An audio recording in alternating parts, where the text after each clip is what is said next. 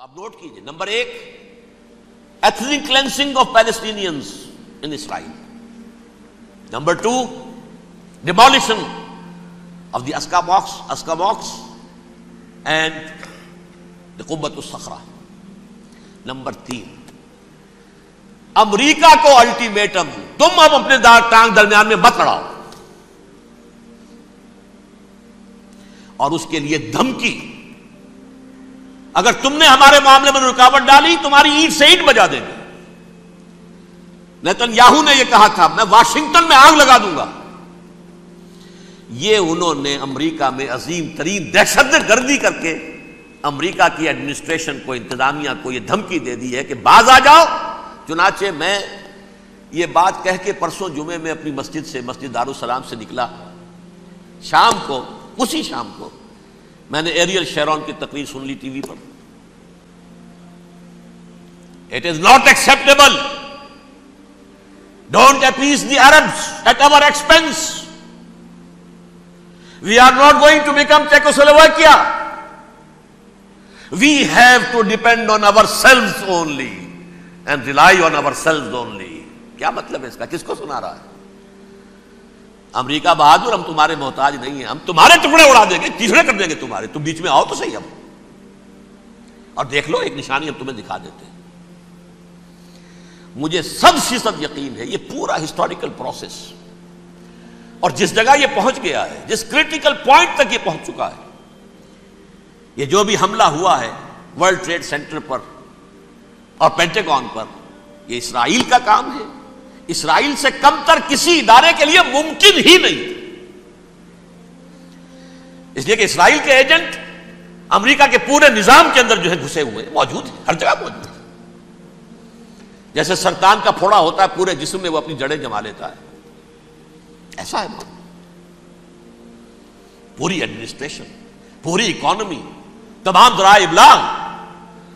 Printed matter ہو یا یہ کہ الیکٹرانک میڈیا سب ان کے قبضے میں۔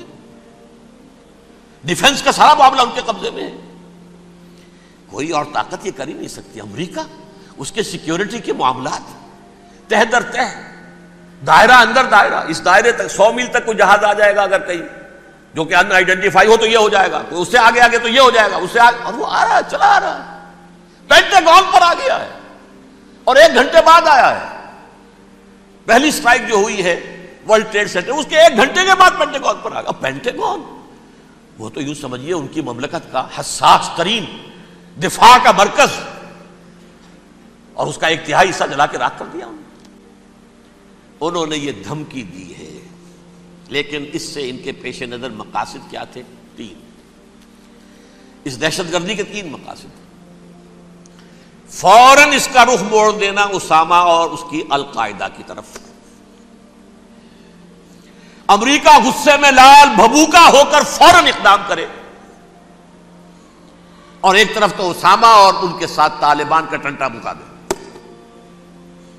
اور دوسری طرف چونکہ پاکستان الائی ہے اور پاکستان کے عوام جو ہیں وہ طالبان کے ہمدرد ہیں، وہ اگر اٹھے تو ان کا بھی بیڑا کر ایک تیر سے دو شکار تو ادھر ہو جائیں، جو مستقبل میں انہیں خطرہ ہے۔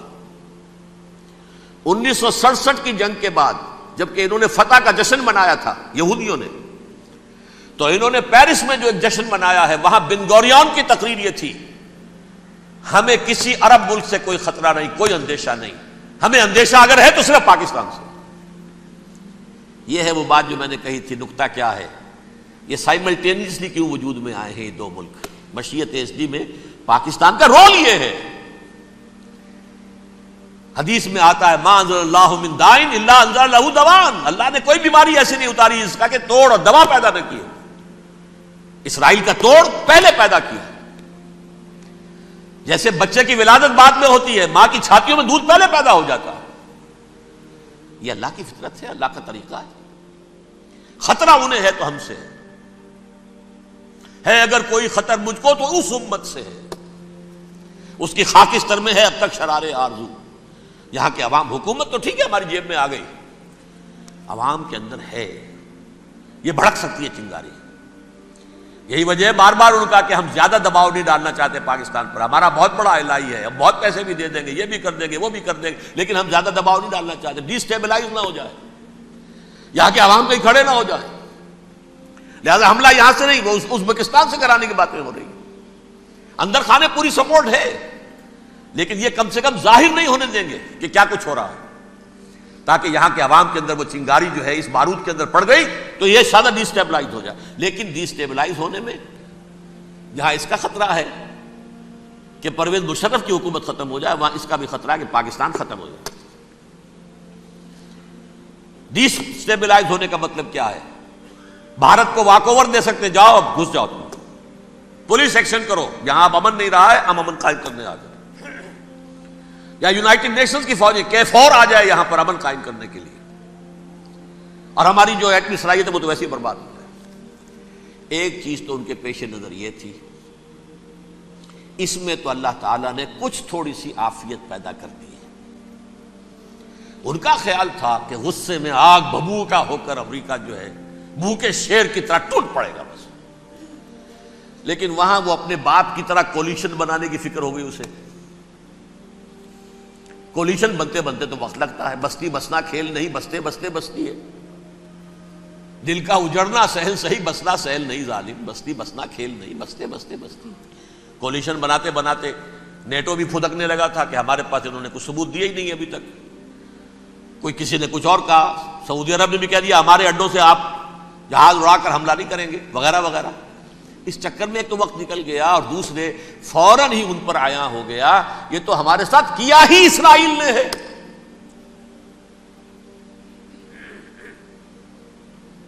لیکن یہ بات لیک نہیں کرنا چاہتے۔ میں نے خود سنا اور بھی بہت لوگوں سے کہا کہ یہ باقاعدہ اسٹیٹ ڈپارٹمنٹ کی طرف سے ٹی وی پر، سی این این پر، بی بی سی پر یہ اعلان آیا کہ یہ جو انویسٹیگیشن ہو رہی ہیں، اس حادثے کی تحقیقات کی، اس کی معلومات لیک کیوں ہو رہی ہیں؟ لیک نہیں ہونی چاہیے۔ کیوں؟ اسامہ کے خلاف اگر کوئی ثبوت ہے لیک ہو جائے ہزار مرتبہ کسی کو کوئی نقصان ہے؟ یہ کون سا تھا؟ کون سا لیکیج ہے جسے روکنا مقصود ہے؟ وہ تو ہمارا متمنا ہے، ہمارا بیٹا ہے۔ وہ کر رہا ہے، اس گھر کو آگ لگ گئی گھر کے چراغ سے۔ But they have given a message to the United States of America ہمارے راستے میں اب مت نانا ہم پر دباؤ نہ ڈالنا۔ Don't appease the Arabs at our expense یہ الفاظ ہیں شیرون کے۔ ان کی خوشامد، ان کو خوش کرنا، ان کو پسند کرنا، ان کو راضی کرنا، ہماری کوسٹ پر۔